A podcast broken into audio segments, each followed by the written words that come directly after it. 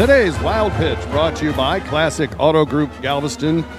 The Jacksonville Jags came into the season with Super Bowl aspirations.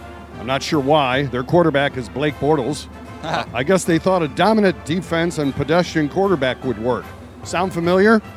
Well, they've had fights in the locker room, and now, recently, four players were arrested for trying to skip out on a $67,000 tab at a London pub the night before their loss to the Eagles in England. The club is described as a high end establishment with burlesque and entertainment. Yeah, we call those strip clubs here. That's today's wild pitch.